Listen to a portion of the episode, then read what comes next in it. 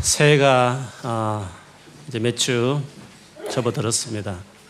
우리가 어떻게 올 한 해를 살아야 될까 뭐 생각하면서 우리가 시작하고 있다고 생각해요. 예수 믿는 사람이 세상을 살아가는 데 있어서 중요한 태도들이 많이 있을 거예요. 어떤 것이 지혜로운가 하는 거죠. 여러분 성경에서 지혜와 관련된 책을 말하라고 한다면 세 권의 책이 있습니다. 이것은 유대인들에게 지혜서라 그렇게 분류되어 있는 책이죠. 그 하나가 이제 자문이고 또 하나가 욥기고 또 하나는 전도서입니다. 세 권의 책이지만 큰 어떤 주제로 본다면 두 가지로 이야기할 수 있습니다. 그래서 오늘은 그리스도인으로서 세상을 살아감에 있어서 우리가 꼭 알아야 될 지혜 혹은 삶의 어떤 행동과 태도에 있어서 우리 삶 안에 반드시 세워야 될 중요한 것이 있는 그 두 가지를 좀 나누고 싶습니다. 여러분께서 올 한 해뿐만 아니라 여러분 삶 안에 그렇게 신실하게 행하면 반드시 여러분 삶이 달라질 뿐만 아니라 하나님이 계획한 풍성한 삶을 누리게 될 것입니다. 첫 번째 우리의 삶에 필요한 태도, 지혜라고 한다면 자문에서 우리에게 가르치는 건데 그것은 책임감 있는 행동을 하라는 것입니다. 정말 책임감 있게 자기 삶을 결정하고 살아가라는 것이죠. 어떤 분들은 하나님을 믿는다는 그 믿음이 게으를 때가 있습니다. 내가 마땅히 해야 될 책임감 있는 결정과 행동을 믿음이란 명목하에 안 믿는 사람보다 더 안 하는 경우들이 믿음과 어떤 책임감과 막 헷갈려 버리는 것이죠.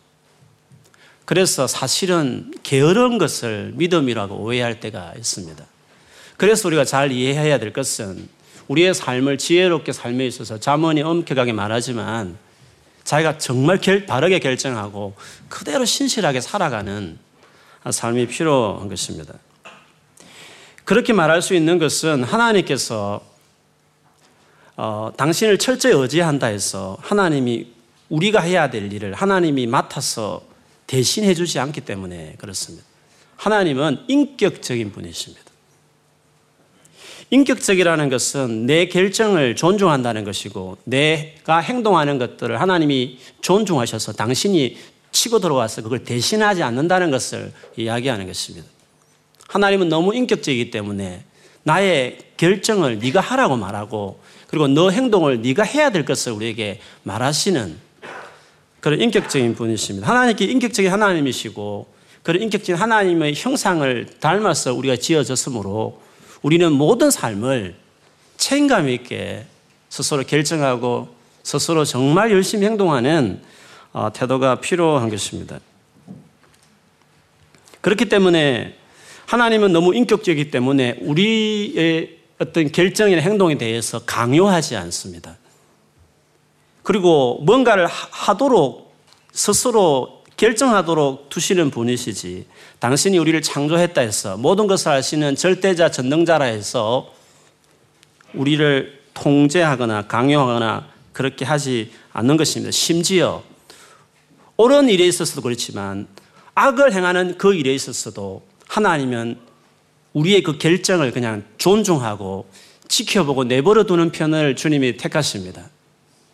그래서 하나님이 전능하시니까 모든 걸 아시니까 악하면 미리 막아주세요라고 말하는 그것이 대단히 믿음 좋은같이 고백처럼 모일지 모르지만 하나님 그렇게 하지 않습니다.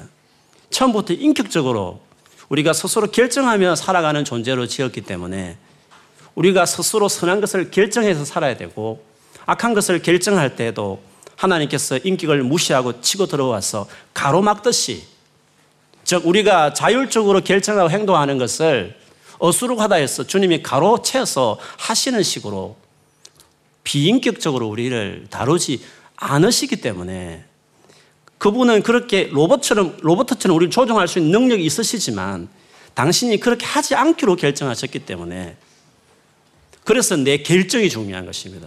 내가 하는 정말 행동이 중요한 것입니다. 그래서 정말 예수 믿는 사람들이 책임감 있게 정말 신실하게 살아야 될 이유가 거기에 있는 것입니다. 근데 예수를 믿으면서 헷갈리니까 믿는, 안 믿는 사람은 정말 최선을 다해서 따져보면서 꼼꼼하게 해서 바르게 결정하면서 그리고 최선을 다해서 자기 행동을 하는데 불구하고 믿는 사람들은 믿음이나 명목하에 그냥 대충 살고 게으르게 살면서 의지한다는 말로 자기 삶을 그렇게 어, 바꾸어 간다는 것입니다.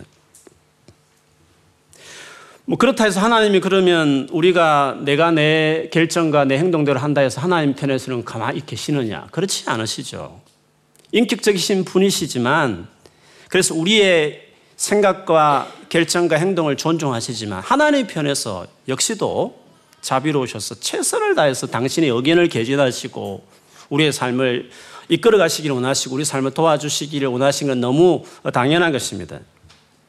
그러나 하나님께서 되도록이면 실세처럼 자율권을 우리가 포기하면서 제 손실 눈치 보듯이 그렇게 내 삶을 결정하며 살기를 원치 않으시기 때문에 되도록이면 하나님 눈치를 보면서 내가 원하는 것들을 마치 포기하면서 그 주님께 맞춰가는 내 자율권을 포기하면서까지 행동하는 것을 하나님께서 원치 않으시기 때문에 많은 경우에 하나님이 당신의 의견을 개진하시거나 당신이 우리의 삶에 역사하실 때 우리로 하여금 자칫하면 눈치채지 못하게 조심하시면서 우리의 삶을 인도하신다는 것이 주님의 스타일이라는 것이죠.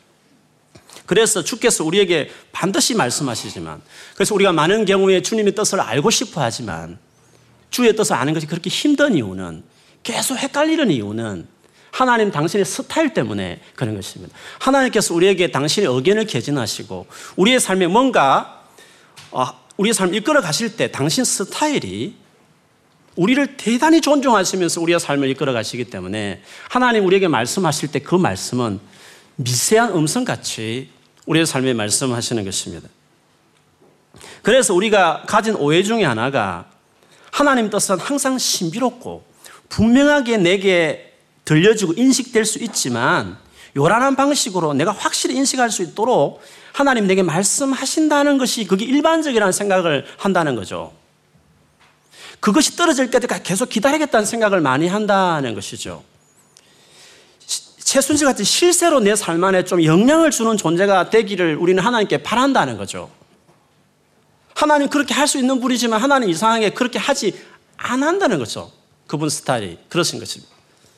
그래서 하나님께서 우리에게 당신의 삶을 반드시 당신의 뜻을 우리에게 개진하실 때 이 성경으로 우리에게 이렇게 딱 주시는 것입니다. 이 말씀으로 하나님 뜻을 완전히 규정하셨고 그리고 이대로 그대로 이 말씀대로 주님께서 지금도 할수 계시고 앞으로도 행하시는 거죠. 뿐만 아니라 하나님 성령께서는 내 내면에 내 마음속에 하나님의 말씀하심이 있는데 그 말씀도 집중하지 않으면 정말 관심을 가지지 않으면 그냥 안개처럼 사라지듯이 인지할 수 없을 수도 있다는 거예요. 왜냐하면 하나님 당신이 말씀할 때 언제나 조심스럽게 이해가 자기 인격성을 포기하고 그냥 눈치 보면서 하나님 말하니까 그냥 따라가 버릴까 싶어서 우리에게 말씀하실 때 그만큼 조심해서 성령이 말씀하실 때도 아주 세미한 음성같이 그래서 무시해버리면 그냥 없는 것처럼 하나님의 말씀을 전혀 못 듣는 것처럼 그냥 사라버린, 사라져버린 안개같이 말씀이 그렇게 될 수 있는 거죠. 혹은 하나님께서 사람들을 통해서 계속적으로 우리의 건면하면서 내 안에 믿음의 사람들을 통해서 내게 말씀하시고 권하고 계시고 끊임없이 말씀하시지만 우리들은 그렇게 생각하지 않는 거죠.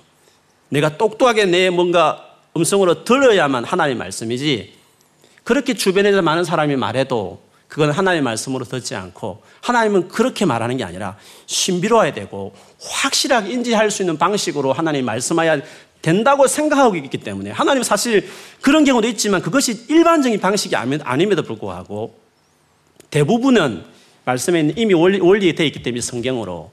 그리고 성령으로 말씀하실 때는 예민하게 정말 계속 살피면서 관심을 둘 때 알 수 있게 하시고 그리고 사람을 통해 주변에 건면을 하시지만 보통 많은 사람들은 그냥 그 사람 의견이다. 그렇게 생각하지. 그것이 하나님이 내게 말씀하시는 것이라고 스스로 생각하지 않는다는 거죠. 그래서 우리가 하나님이 우리에게 말씀하시는 스타일들을 잘 이해하지 못할 때가 너무 많은 것입니다.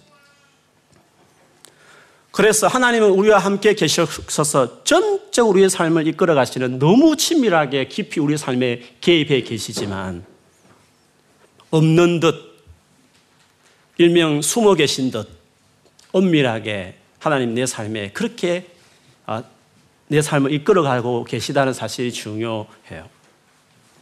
그래서 여러분이 지금 내가 믿음이 없어서 그래. 내가 성령 충만하지 않아서 그래. 내가 더 신령해지면 하나님 뜻을 클리하게 들을 수 있을 텐데. 하나님 뜻을 완전히 알 수 있을 텐데. 신비로운 방송 확실히 캐치할 수 있었는데. 내가 기도를 많이 하지 않기 때문에 내가 믿음이 없기 때문에 성령 충만하지 못하기 때문에 이 분별하지 못하는 거야. 그래서 더 기도해야 되겠어. 그래 더 깊이 해서 정말 클리하게 하나님의 뜻을 내가 알아야 되겠어. 실세로 좀 다가왔으면 좋겠어. 그래서 나는 모든 결정을 다 내려놓고 그냥 하나님이 하는 대로 따라가는 나의 이성적인 판단과 모든 마음은 다 내려놓고 그냥 최순실 같은 시키는 대로 하는 그냥 실세 같은 하나님을 그런 존재로 내 인생 그냥 모시고 싶은 물론 하나님은 더 확실하게 아시죠. 손가락 하나도 주님은 당신이 다 우리 컨트롤 할 수 있는 분이있어요 당신이 그렇게 결정했다는 거 그렇게 하지 않기로. 나는 철저히 너의 자율권에 맡기고 네가 정말 내가 이미 할 말을 이미 성경에 기록했거니와 그리고 성령으로 계속적으로 너에게 감동을 주고 있고 주변에 이미 믿음의 공동체, 교회 공동체를 통해서 너에게 말하고 있으므로 네가 조금만 신경을 쓰면 다 분별할 수 있다. 나는 없는 듯 엄밀하게 너에게 말하지 네가 기대하듯이 아주 스파클 일어나듯이 막 신비로운 막 음성을 듣듯이 내 뜻을 네가 분별하려고 한다면 네 인생이 어려울 거다. 네가 내 스타일을 모른다. 나는 정말 인격적이다. 나는 완전히 너에게 자유권을 주고 네가 책임감 있게 살아가는 존재로 처음부터 너를 지었기 때문에 나는 네가 비록 타락했어도 내가 너의 삶에 깊숙이 들어와 있어도 내가 너에게 말할 때나 내가 너를 다룰 때에는 항상 이렇게 너를 다룬다. 그렇기 때문에 우리가 책임감 있게 정말 하나님 주신 그 의지를 가지고 생각과 의지를 가지고 자기 삶을 반듯하게 살아야 되는 것이죠. 무서울 정도로 자기 삶에 자기가 책임지듯이 자기 삶을 살아가야 아, 하는 것입니다. 그런데 의외로 많은 사람들이 하나님의 뜻은 그렇게 드러나지 않고 확실하게 드러나는 것이기 때문에 그렇게 확실하게 말씀하지 않는 것을 보니까 그냥 이렇게 살아도 되는가 보다. 그렇게 해서 누가 봐도 그렇게 하면 안 되는 줄 알면서도 자기가 그냥 하나님 뜻은 항상 그렇게 돼야 된다고 생각하는 그 선입견 때문에 그렇게 하면 안 됨을 불구하고 그냥 자기가 원하니까 원래는 자기가 그렇게 원하는 것이니까 그렇게 결정해 살아가는 경우가 많은 거죠. 결과는 어떻습니까? 많은 고통과 반드시 뻔하게 일어날 잠언식처럼 그렇게 결정하면 시몬대로 그렇게 나타나게 너무 당연한 삶을 자기가 만나는 거죠. 그래서 고통스러워하고 그리고 많은 상처를 자기가 받는 것이에요. 그런데 아이러니한 것은 그 순간을 만날 때 자기가 결정했고 그래서 그 결정에 자기가 책임을 지는 것인데 불구하고 많은 경우에 하나님을 원망한다는 거죠. 하나님 내가 그 많은 시간을 하나님 뜻을 구했고 이것인지 저것인지 주님께 내가 구했지만 주님이 뚜렷하게 말씀하지 않으셨고 그래서 나는 이렇게 결정했는데 그런데 내가 왜 이런 상처와 아픔을 내가 겪어야 됩니까? 하며 그 일어난 그 상처와 고통을 하나님이 하신 것처럼 왜 하나님 미연에 분명히 말씀 안 하셔가지고 내가 이렇게 살게 해서 이 고통을 내가 당하게 하시냐고 하면서 어이없게 하나님께 탓을 돌리며 하나님께 원망하는 행동들을 우리가 할 때가 있는 것입니다. 그거는 하나님께서 얼마나 인격적인지를 아직도 모르기 때문에 그렇습니다. 여러분, 성경을 창세기를 본다면 하나님께서 선악을 알게 하는 나무를 만드신 다음에 그것을 먹지 말라 금하셨지 않습니까? 그런데 그 선악을 알게 한 나무를 아담과 하와 먹음으로 어떻게 됐습니까? 온 인류가 영원히 지옥에 떨어지는 엄청난 그 고통스러운 상황으로 우리가 몰리게 됐지 않습니까? 그게 성경이 우리에게 증가하는 거잖아요. 그러면 그건 정말 중요한 것이고, 그리고 너무 그걸 따먹는 것은 대단히 위험한 행동인데 불구하고, 하나님은 이미 하셨던 그 말씀 한마디로 당신 뜻을 충분하다고 보셨습니다. 그리고 동산 중앙에 그 과일을 딱 보고 그냥 오고 가면서 보는 보면서 자기가 서서 인지하고 결정하는 것으로 하나님 편에서 말은 충분했습니다.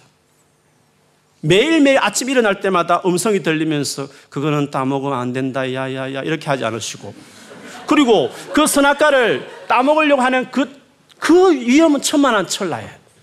그 엄청난 위험한 일인데 불구하고 그 순간에 하나님 말씀하지 않는다는 거예요. 그리고 사단이 그렇게 유혹하고 미혹하는 그 순간에도 하나님 그것을 막지 않는다는 거예요.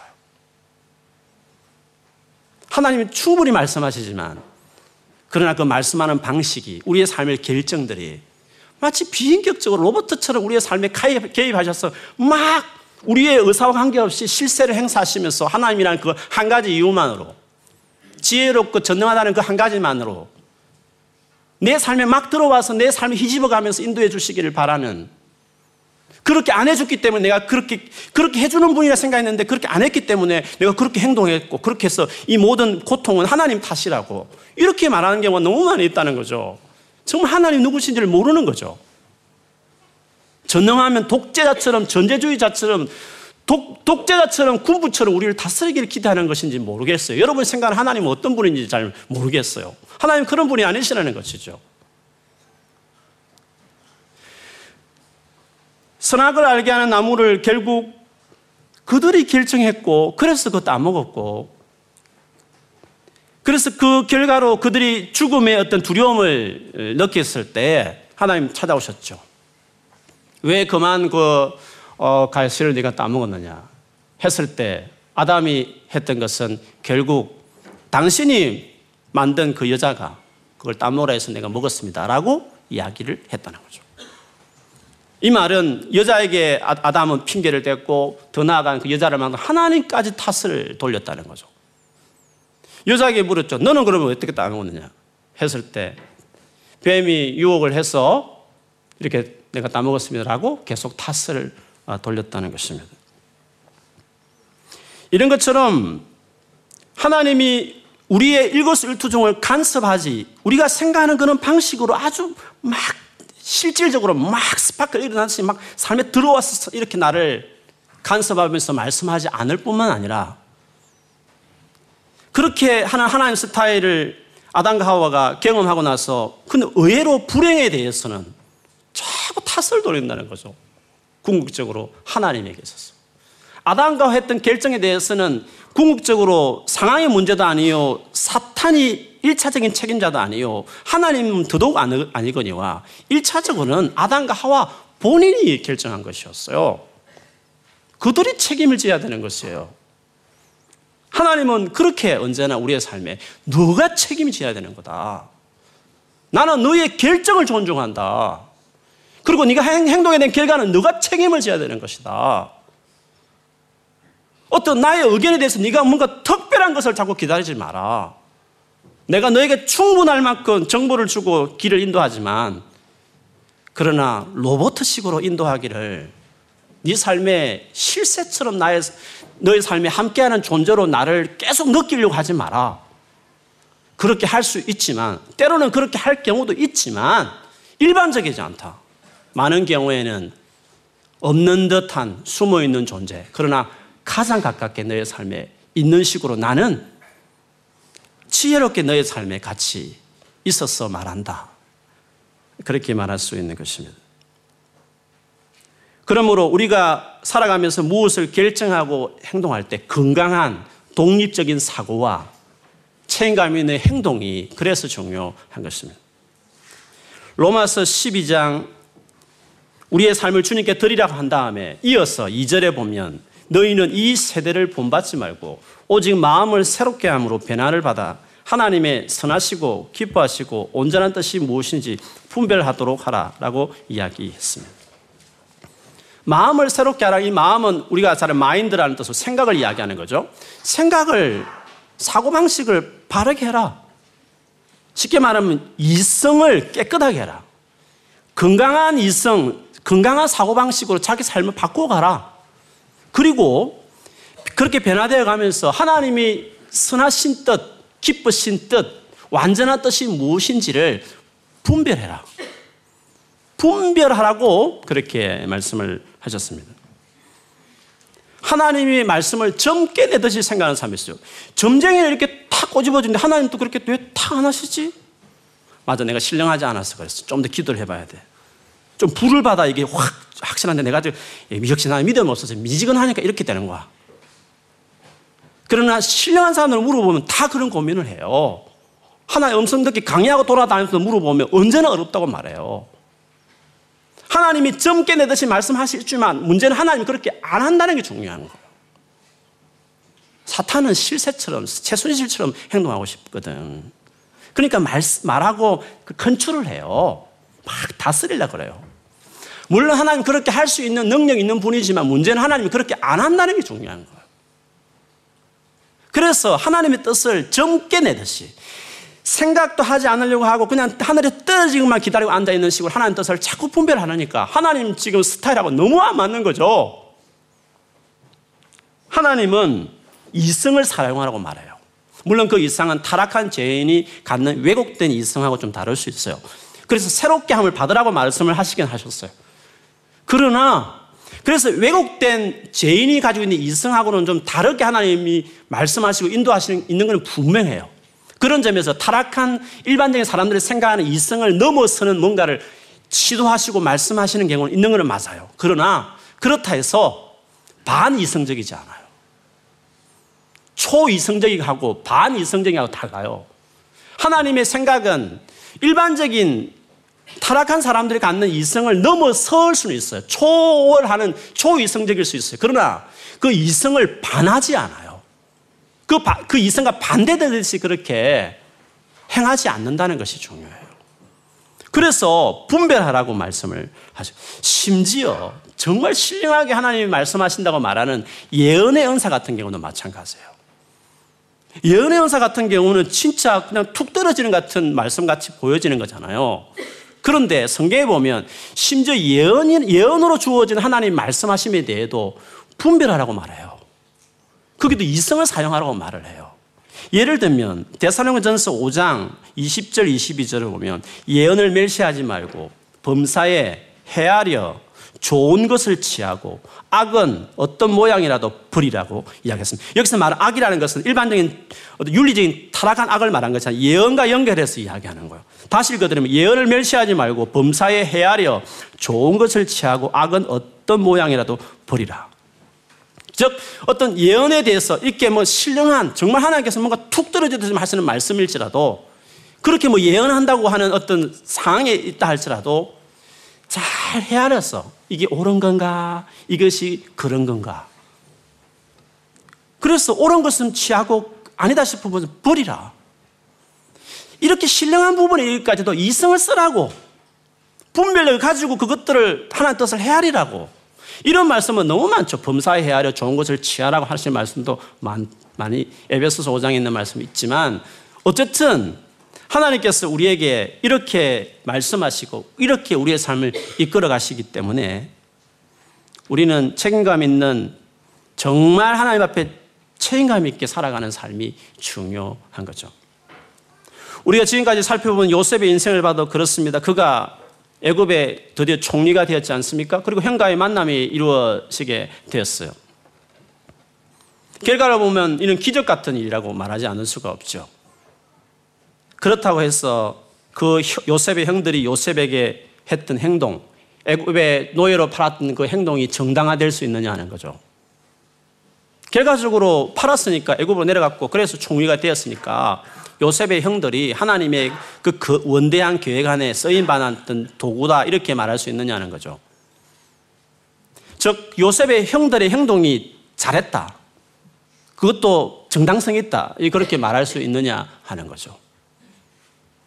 하나님의 계획이었기 때문에 형들이 그렇게 되었다. 이렇게 말할 수 있느냐는. 마치 가룟유다 때문에 예수님이 팔리고 팔렸기 때문에 십자가에 돌아가듯이 가룟유다를 변호하듯이 그런 논변을 우리가 펼 수 있느냐 하는 거죠. 아, 그렇지 않아요. 하나님은 형들에게 팔리지 않더라도 애굽의 총리를 세우겠다면 다른 방식으로 계획할 수 있고 세울 수 있는 분이세요. 무슨 말이냐면 형들의 한 행동에 대해서는 형들이 책임을 져야 되는 거예요. 그 행동에 따라서 결과가 나, 다르게 나타날 수 있는 진행 가능이 프로세스는 다를 수 있는 것이에요. 그러므로 결과론적으로 옳기 때문에 모든 그 결정들이 다 사람들의 그 안 좋은 행동이나 결정들도 옳다라고 변명할 수 없는 거죠. 왜냐하면 결국 요셉의 형들이 요셉을 팔므로 어떤 일이 일어났습니까? 일어나지 않아야 될 일이 왜 일어났습니까? 22년을 그 아버지는 슬픈 가운데 아들이 죽었다는 짐승에 죽겠는지 형들에게 어떻게 했는지 모르지만 어쨌든 그 사랑하는 요셉을 잃었다는 슬픔을 22년 동안 가슴앓이 하면서 그 아버지는 보내야 했었어요.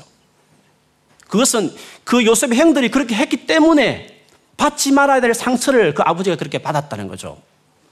요셉은 어떻게 됩니까? 요셉은 그 긴 긴 세월을 진짜 돈에 팔리는 노예로 가고 억울한, 억울한 누명을 써서 감옥에 갇히듯이 엄청난 상처를 받으면서 그 인생을 보내야 했었어요. 그가 그런 일들을 저지러 놓은 형들이 마음에 편했겠습니까?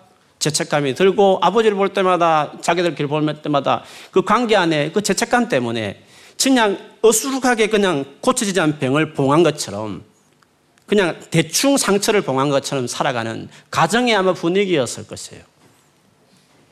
그것은 그 형들이 책임감 있게 그렇게 결정해야 되는데 잘못 결정함으로 받지 말아야 될 고통과 상처를 어려움들을 그들이 겪은 것이에요. 무슨 말이냐면 우리의 결정과 어떤 선택이 그대로 우리의 삶 안에 영향을 미친다는 거예요. 그거는 누구의 책임도 아니라 그의 책임이라고. 그 하나님의 책임이 아니라 그가 하나님은 원래 그렇게 자율권을 주시는 분이니까 그들의 결정이 그들의 아픔이라고 이야기할 수 있는 것이죠.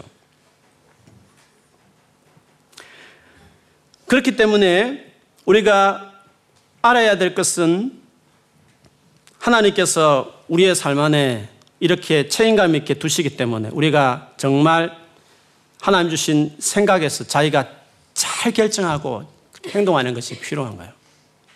하나님이 우리의 자유권 없이 일방적으로 계획했다 해서 형들을 이용하고 이렇게 한다고 한다는 것은 그건 사랑의 하나님이라고 말할 수 없는 거죠. 그게 사랑의 하나님입니까? 그럴 수 없는 거예요. 그러나 놀라운 사실은 오늘 본문에서 나오듯이 요셉이 하는 말에서 나오듯이 더 놀라운 사실은 우리의 삶에 더 중요한 사실이 하나가 있다고 한다. 이것이 우리의 삶의 전부가 아니라는 거죠. 그러면 하나님께서 우리의 결정과 우리의 선택에 따라 우리 인생이 그대로 이루어지느냐? 그것이 중요한 하나의 원칙이기는 하지만 그런데 더 놀라운 것은 함께 하시는 그 하나님께서 우리의 잘못된 결정이나 그것 때문에 일어나는 많은 고통과 어려움, 상처 더 넘어서 있는 하나님이 그 놀라운 은혜로 우리 인생에서 함께 하신다는 사실이 중요해요. 그래서 오늘 본문에 보면 하나님께서 요셉을 통해서 어떻게 역사했는지에 대해서 요셉이 고백하는 말씀이 쭉 나와 있습니다. 그렇기 때문에 우리가 내 삶에 책임감 있게 살아가지만 때로는 미성숙에서 잘못된 결정을 내릴 수 있고 어떤 경우에는 나의 의사와 관계없이 일방적으로 주변 사람에 의해서는 환경에 의해서 내가 내 삶이 꼬일 때도 있다는 것이죠. 뭐 세계 대공황이 일어나면 내가 직장에서 나 의사 관계없이 쫓겨날 수 있는 것이죠. 아니면 다른 사람에서 내가 상처를 받을 수 있는 요셉같이 자기 의사 관계없이 형들의 결정에 의해서 노예로 팔리고 그 자기를 산 보디발의 아내에 서 억울하게 누명을 써서 또 감옥에 들어가고 이런 삶이 될 수 있다는 것이죠. 어떤 사람의 결정과 어떤 행동에 의해서 내 삶이 움직여질 수 있는데 그러면 그게 전부라고 말하면 우리 인생 얼마나 힘들겠습니까? 그런데 놀라운 것은 하나님께서 자기를 숨, 숨긴 채로 우리 삶에 역사하시면 놀라운 것은 그런 우리 인간의 잘못된 결정이나 상황을 넘어서 있는 더 확실한 하나님의 은총과 은혜로 우리의 삶을 이끌어 간다는 것이 너무 놀랍다는 것입니다. 오늘 요셉이 한 말을 쭉 읽어보면 형들에게 이야기를 하죠. 내가 요셉이라고. 당신이 애굽에 판 바로 동생 요셉이라고. 그들이 믿지 않자 가까이 오라고 말하면서 그들에게 이야기하기를 당신들이 나를 애굽에 팔았지만 그러나 근심하고 한탄하지 말라고. 그렇죠. 결정했으면 한탄하고 근심하는 것은 일어난 건 너무 당연해요. 당신이 그렇게 결정했기 때문에 근심 있고 고통스러워 있는 것은 당연한 것이지만 그래 그것으로 우리 인생이 전부가 아니라는 거죠. 왜? 하나님이 계시기 때문에 그런 거죠. 그래서 우리의 책임감 있는 행동도 중요하지만 그래 더불어 더 중요한 한 가지는 내 인생 내 학이 나름으로 끝나는 인생이 아니라 왜냐하면 우리는 우리 자신 너무 부족하고 내가 아무리 잘래, 잘하려고 주변 상황이 나를 내 인생을 끌고 가면 안 되기 때문에 그러면 내 결정과 주변 사람의 결정으로 내 인생이 끝나버린다고 한다면 우리가 얼마나 불행한 삶을 살겠어요. 그러나 놀라운 것은 그것도 중요한데 정말 그것이 중요한데 그럼에도 불구하고 하나님이 그 그런 상황 가운데서도 우리의 결정과 우리의 책임감 있는 행동을 거스르지 않는 너무나 교모하고 지혜로우신 당신의 그 방식으로 은혜로운 당신의 뜻을 우리를 향해서 펼친다는 것이 놀라운 거예요. 그래서 요셉이 말하기를 사실은 당신이 애굽에 팔았지만 여기에 보내신 것은 당신들이 아니라 하나님이 되셨다. 그렇게 하신 이유는 하나님께서 당신의 이 남은 백성, 하나님 나라 보도 멤버인 이들을 애굽 땅에서 보존하시고 나라를 이루고 이따가 온인을 구원할 메시아를 보내기 위한 하나님의 원대한 계획을 이루시기 위해서 하나님께서 나를 여기에 보내신 것이다. 당신들이 여기 나를 보낸 것이 아니고 보내시는 하나님이시다. 라고 이야기하고 있습니다. 이 말만 들어버리면 마치 오해해서 형들이 도와줘서 조력자가 되어서 하나님 뜻을 이루었다고 오해할 만큼 요셉의 말 가운데 형들의 그 잘못된 행동과 자기를 상처 줬던 것들은 하나도 언급되지 않을 만큼 무슨 말이냐면 하나님의 은혜는 우리의 상처가 아무리 깊어도 우리의 고통이 아무리 커도 그거를 다 커버할 만큼 아니 그것을 언급하지 않을 만큼 그것마저도 은혜롭게 표현할 만큼 하나님 은혜는 깊고 놀랍다는 것을 그래서 오죽했으면 형들이 도와준 것을 오해할 만큼 하나님 은혜가 이렇게 크다는 것을 우리에게 이렇게 보여주고 있는 것입니다. 그러므로 우리가 세상을 살아가면서 가져야 될 두 번째 중요한 태도는 하나님을 신뢰하고 그분을 믿음으로 바라보며 살아가는 태도가 중요해요. 첫 번째가 하나님은 우리를 너무나 인격적으로 대하시고 우리의 생각과 결정을 존중하시는 분이기 때문에 나의 결정과 행동이 책임감 있는 행동이 너무 중요하다는 거죠. 그러나 두 번째 우리가 알아야 될 것은 그러나 하나님이 내 인생을 그런 가운데서도 그렇게 내가 내 삶을 좌지우지하는 그런 인격적인 하나님 나를 다루시는 그런 상황 가운데서도 놀랍게도 하나님은 그 놀라운 생각지 못한 지혜와 방식으로 내 삶을 은혜롭게 이끌어 가신다는 그 하나님을 믿는 그 하나님을 의지하고 살아가는 태도가 중요해요. 그래서 한 가지는 책임감 있는 태도요, 한 가지는 믿음으로 살아가는 거예요.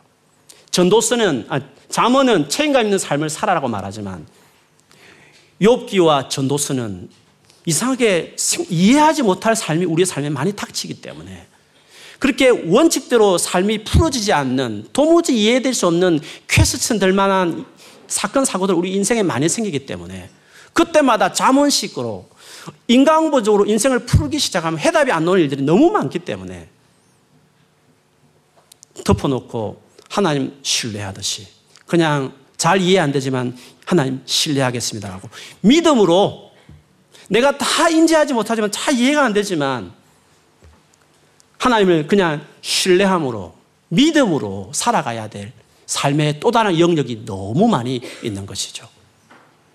그래서 믿음의 사람은 아주 책임감 있게 살지만 또 한편은 믿음의 사람은 바보같이 많은 어려움 가운데서도 불구하고 함몰되지 않고 위를 보면서 뚜벅뚜벅 이렇게 하나님께 걸어가듯이 그런 삶을 살아가는 반대적인 모습을 보이는 같이 보이시면 이런 이중적인 태도가 우리의 삶 안에 그대로 나타나게 되는 것입니다. 그러면 여러분이 예수를 믿으신다면 이 두 가지 삶이 우리 안에 요구되는 것인데 다르게 말하면 요셉의 삶에 나타났던 이 놀라운 은혜들이 우리에게도 동일하겠어요. 그 놀란 하나님이 여러분 삶에 들어와 계시고 여러분 삶에 이끌고 계시고 여러분이 아무 부족해도 아니 내가 의사와 관계없이 부모님이 저질러 놓고 내 주변 환경이 저질러서 내 삶의 고통이 다가온다 할지라도 하나님께서 내 삶에 들어오셔서 이런 놀란 미러크를 일으키시는 식으로 우리의 삶을 이끌어가고 계시다는 거죠. 그런 점에서 부족한 나를 보거나 주변 상황과 환경을 보면서 거기에 꽂혀가지고 why? 왜 이런 일이 일어났지? 나는 왜 이렇게 힘들어야 되지? 그렇게 하면서 거기에 꽂혀서 어떤 책임 소재를 묻는 것으로 내 인생을 계속 과거에 묵힌 채 살지 아니하고 그럼에도 불구하고 그들의 결정에서 나의 결정에서 이런 삶이 되었음에도 불구하고 그럼에도 불구하고 더 넘어서고 그 모든 것을 커버하는 하나님의 은혜가 있으니까 한편으로는 그 주님을 신뢰함으로 어떤 경우에도 절망하지 않고 어망하지 아니하고 다시 믿음으로 나의 미래와 나의 장래를 바라보는 태도가 우리에게 요구되는 경우가 요구되는 상황들이 우리에게 너무 많이 있는 것이죠. 그런 삶을 우리가 입은 것이죠. 하나님이 그렇게 우리의 삶을 이끌어가는 놀라운 은혜는 삶을 우리가 누리고 있는 것이에요. 그런데 여기서 우리가 궁금한 것은 그러면 요셉은 왜 이렇게 해피엔딩적인 미력한 삶을 경험하는 반면에 내 삶을 봐도 그렇고 내 주변을 봐도 예수를 믿지만 이런 삶을 왜 못 누릴까? 왜 이런 삶이 자기 삶 안에 요셉처럼 이런 삶이 우리에게 나타나지 않을까? 그 이유는 하나님에 대한 역시 믿음의 문제예요. 하나님에 대한 믿음이 없기 때문에 하나님을 신뢰하지 않기 때문에 어쩌면 이런 요셉 같은 이후에 하나님이 하시는 이 마지막 결말을 보듯이 이런 해피엔딩을 못 보는 거죠. 만일에 예를 들어 봅시다. 요셉이 노예로 팔렸을 때 그가 하나님을 신뢰하지 않았다면 어떻게 됐을까요? 내가 팔렸지. 인생 끝났어. 원망하면서 그냥 그렇게 보냈다면 지금 요셉이 가능했을까요? 즉, 믿음으로 반응하지 않았다면 요셉이 가능했을까요?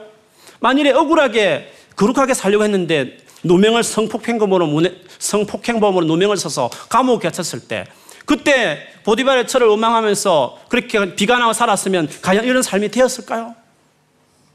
차이는 하나님이 여전히 함께 하시고 여전히 은혜를 베푸시지만 요셉의 결말과 우리의 결말 안에 일어나는 삶의 차이가 있다면 어떤 상황 가운데서도 하나님이 이끄시고 계시다.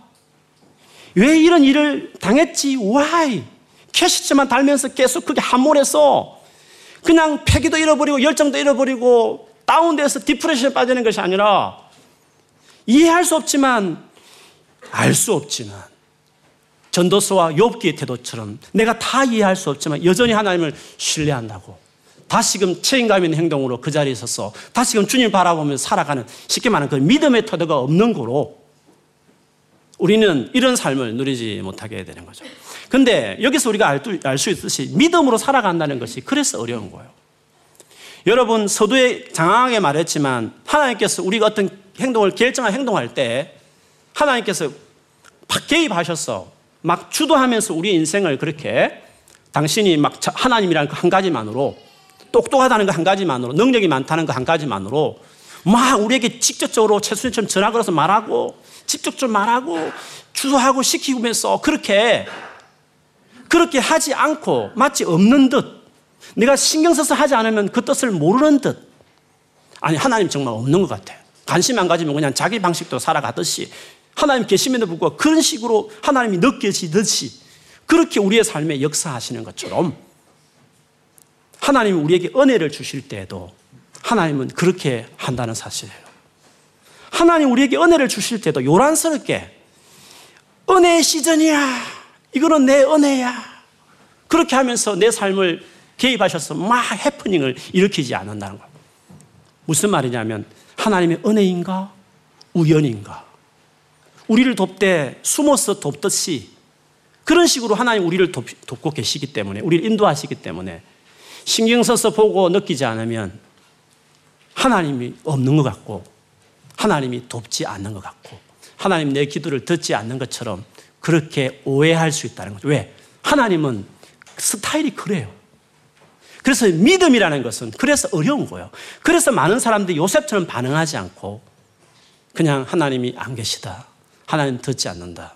그래서 끝까지 믿음으로 그 순간에 반응하지 않으므로 요셉 같은 해피엔딩이 우리의 삶에 안 일어나는 거예요. 그래서 우리의 삶에 중요한 두 번째 태도가 있는데 그것은 하나님을 신뢰하는 태도가 필요해요. 특별히 하나님이 내 삶에 엄밀하게 일하시니까 안 계신 것 같고 도와주지 않는 것도 여기지는 가운데서도 여전히 하나님을 신뢰하는 바로 그런 믿음, 그 믿음의 태도가 그때 중요한 것이에요. 네 믿음에, 믿음에 대해서 이야기하라고 한다면 히브리서 11장을 이야기하지 않을 수 없어요. 히브리서 11장은 믿음의 장이에요. 거기 뭐 믿음을 정의하기를 11장 6절에 보면 믿음이 없이는 하나님을 기쁘시게 할 수 없나니 하나님께 나아가는 자는 반드시 그가 계신 것과 자기를 찾는 자들에게 상 주시는 이심을 믿어야 될 것이라고 이야기했어요. 거기서 보면 믿음을 외적으로 보면 하나님께 나아가는 자, 그를 찾는 자, 그렇게 표현을 했어요. 그래서 여러분 이렇게 주일날 예배 자리에 오고 그리고 기도의 자리에 나아가는 것은 믿음의 외적 표현이라고 말할 수 있어요. 그렇죠. 하나님께 나가는 거죠. 그리고 하나님을 찾는 것이죠. 그런데 그 외적인 행동을만 보면 믿음의 행동일 수 있지만 좀 더 들어가 보면 믿음은 내용은 또 달라져요. 이렇게 예배 자리에 오지만 때론 기도의 자리에 같이 앉아 있지만 내용물이 중요해요. 하나님께 나아가는 자는 반드시 그가 계신 것과 이 말이 무슨 말이냐면 하나님이 계시지 않는 것 같아. 그렇게 느껴지니까 그런 말을 한 거죠. 히브리스 이 책을 연구해 보면 그래요. 예수 믿다가 너무 고통을 많이 당하면서 기도에도 응답이 없고 예수 믿어도 계속 고통 당하니까 하나님 정말 살아계셔?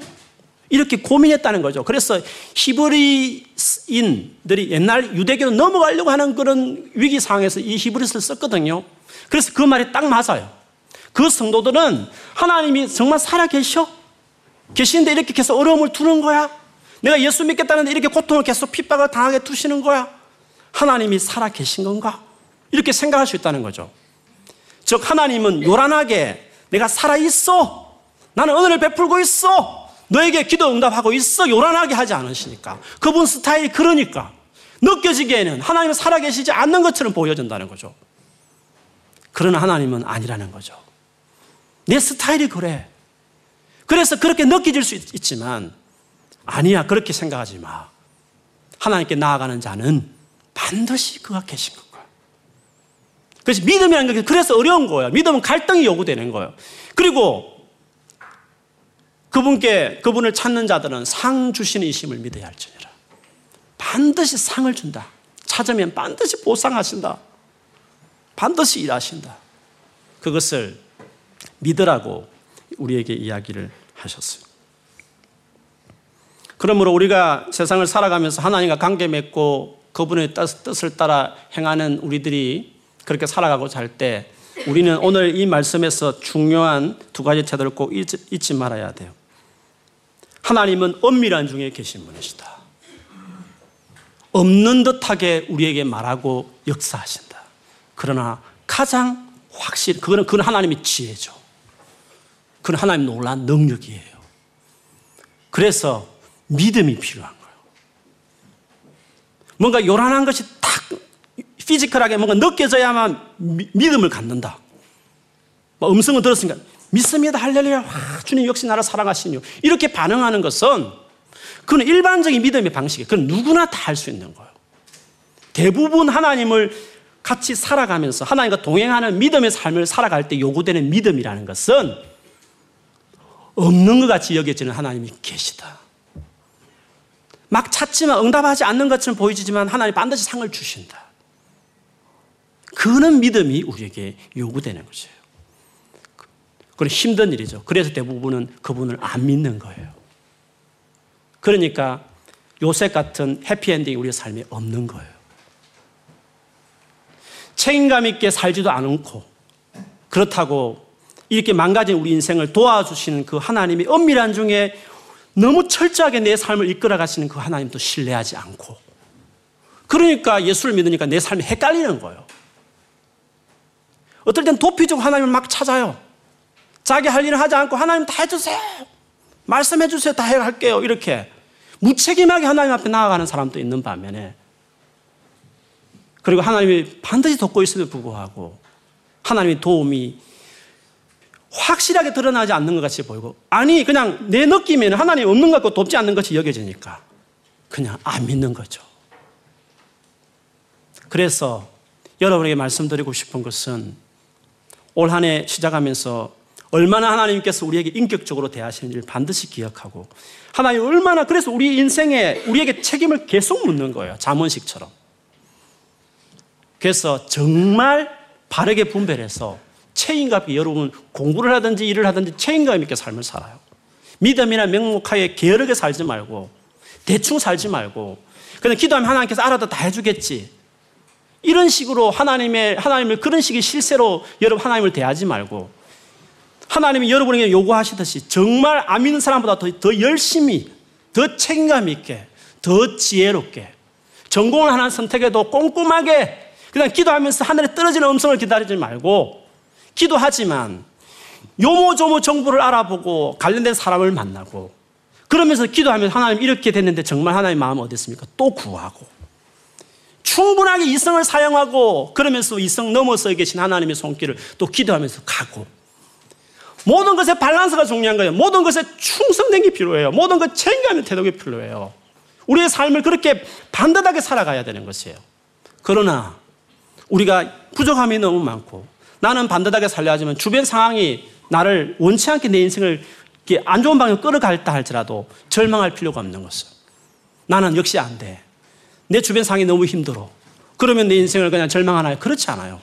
그 모든 걸 넘어서신 하나님의 계심으로 그분을 신뢰하고 그분을 바라보고 그런데 그 주님의 도우심이 너무 엄밀하니까 믿음이 요구되는 것이니까 갈등스럽지니까 너무 어렵지만 그러나 참아내며 인내하면서 주님을 계속 신뢰하고 주님을 앞에 나아가고 주님을 찾아가면서.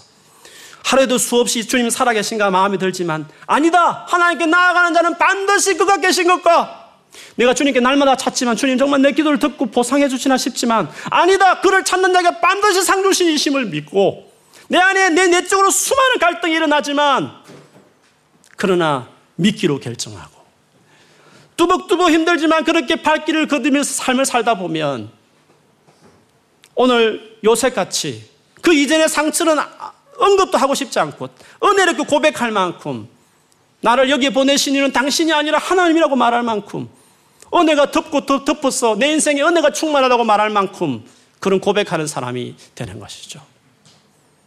그래서 믿음으로 살아가는 법을 배워야 인생을 살 수 있는 거예요. 하나님의 사람은 그렇게 살아야 하는 것이에요. 마지막으로 언급하고 싶은 마태복음 6장 6절. 여러분이 그냥 지나칠 수 있지만 6장 6절을 읽어보면 오늘 말씀과 관련해서 다시 말씀드릴 이렇습니다. 너는 기도할 때에 내 골방에 들어가 문을 닫고 은밀한 중에 계신 내 아버지께 기도하라. 은밀한 중에 보시는 내 아버지께서 갚으시리라.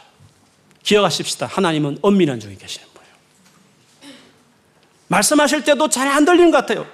우리 삶의 역사하실 때도 하나님 은밀하게 일을 하셔요.